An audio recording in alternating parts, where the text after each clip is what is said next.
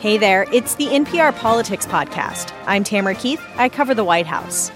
This week, a leaked draft of a Supreme Court opinion suggested the court is poised to overturn Roe v. Wade. It's important to state how consequential this would be. It would undo almost 50 years of legal precedent, and more than 20 states are poised to ban or severely restrict abortion if Roe falls. Last fall, Nina Totenberg and I discussed the history of abortion rights in America. We talked about what the country was like before Roe v. Wade and what it might look like after. You know, it has been nearly a half century since the Supreme Court legalized abortion. That means there is an entire generation, more than a generation, who doesn't know what life was like without legal abortion in the United States. So, Nina, can you take us back to those years leading up to Roe v. Wade? Well, you know, interestingly, abortion was not made illegal until the late 1800s. But by the 1960s, abortion, like childbirth, was really a very safe procedure when performed by a doctor, and women were entering the workforce in large numbers. And to have a child out of wedlock was to make working not only far more difficult, but it was like putting a scarlet letter on your back. It was scandalous. As a result, illegal abortion was becoming a public health problem. The numbers of women who had illegal abortions each year ranged from 200,000 to over a million. I know that's a wide estimate. In 1973, NPR spoke to one of those women who had an illegal abortion. She didn't want her name used. I was very ashamed, but now I see that I was ashamed for many reasons more than just the things that I had done. In other words, I think I was ashamed because I had nobody to help me. When you have an illegal abortion, all the institutions and all the people which normally support you through a crisis disappear into the mist. And uh, I think this is one of the most damaging things about it because when you make that decision, you are probably as lonely as you and alone as you will ever be in your whole life.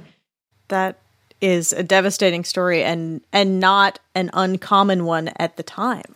That's right, Tam. And to talk about how the Roe case came to be at the Supreme Court, I talked to somebody who was actually there at the time. Hi, I'm George Frampton. I was a law clerk for Justice Harry Blackmun at the time that the Roe v. Wade case was argued and decided. At the time, if you were a young woman who lived in a college dormitory, you were likely to see one or more women carried out of your dorm hemorrhaging from a botched illegal abortion.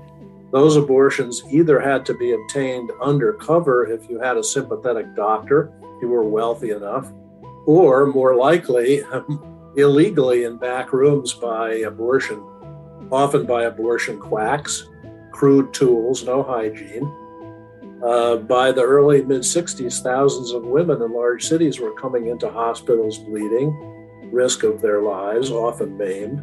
The best way I can describe it would be the equivalent of having a hot poker uh, stuck up into your uterus and scraping the walls with that. It was excruciatingly painful. The, the attendant that was there held me down on the table.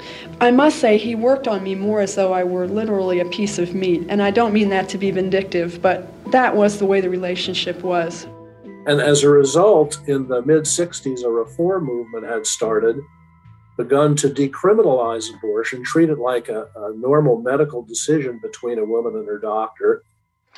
Mr. Chief Justice, and may it please the court. We are once again before this court to ask relief against the continued enforcement of the Texas abortion statute.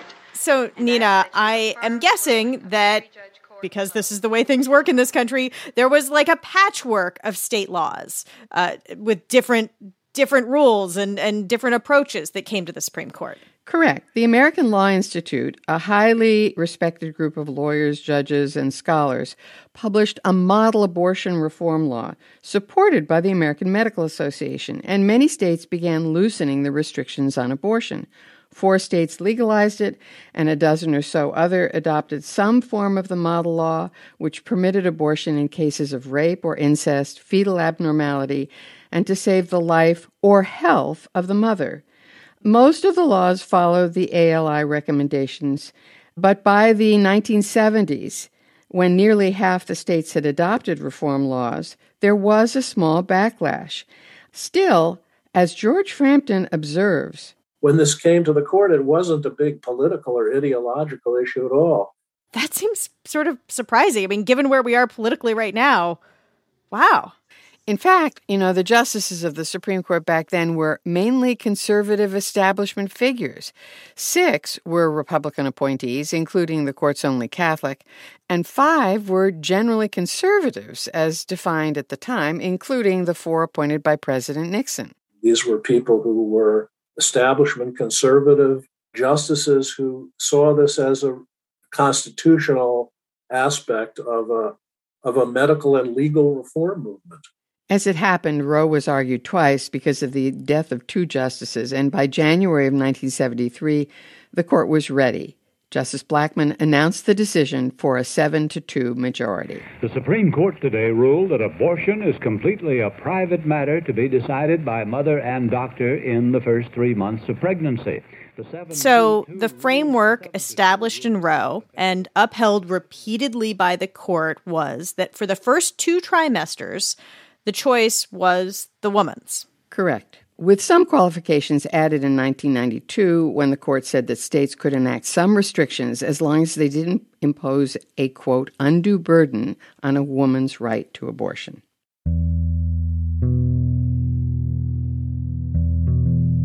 The justices thought that this was going to dispose of the constitutional issues about abortion forever.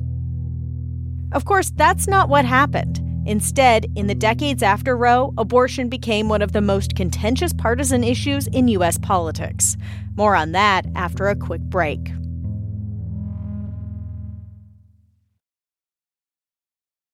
And we're back.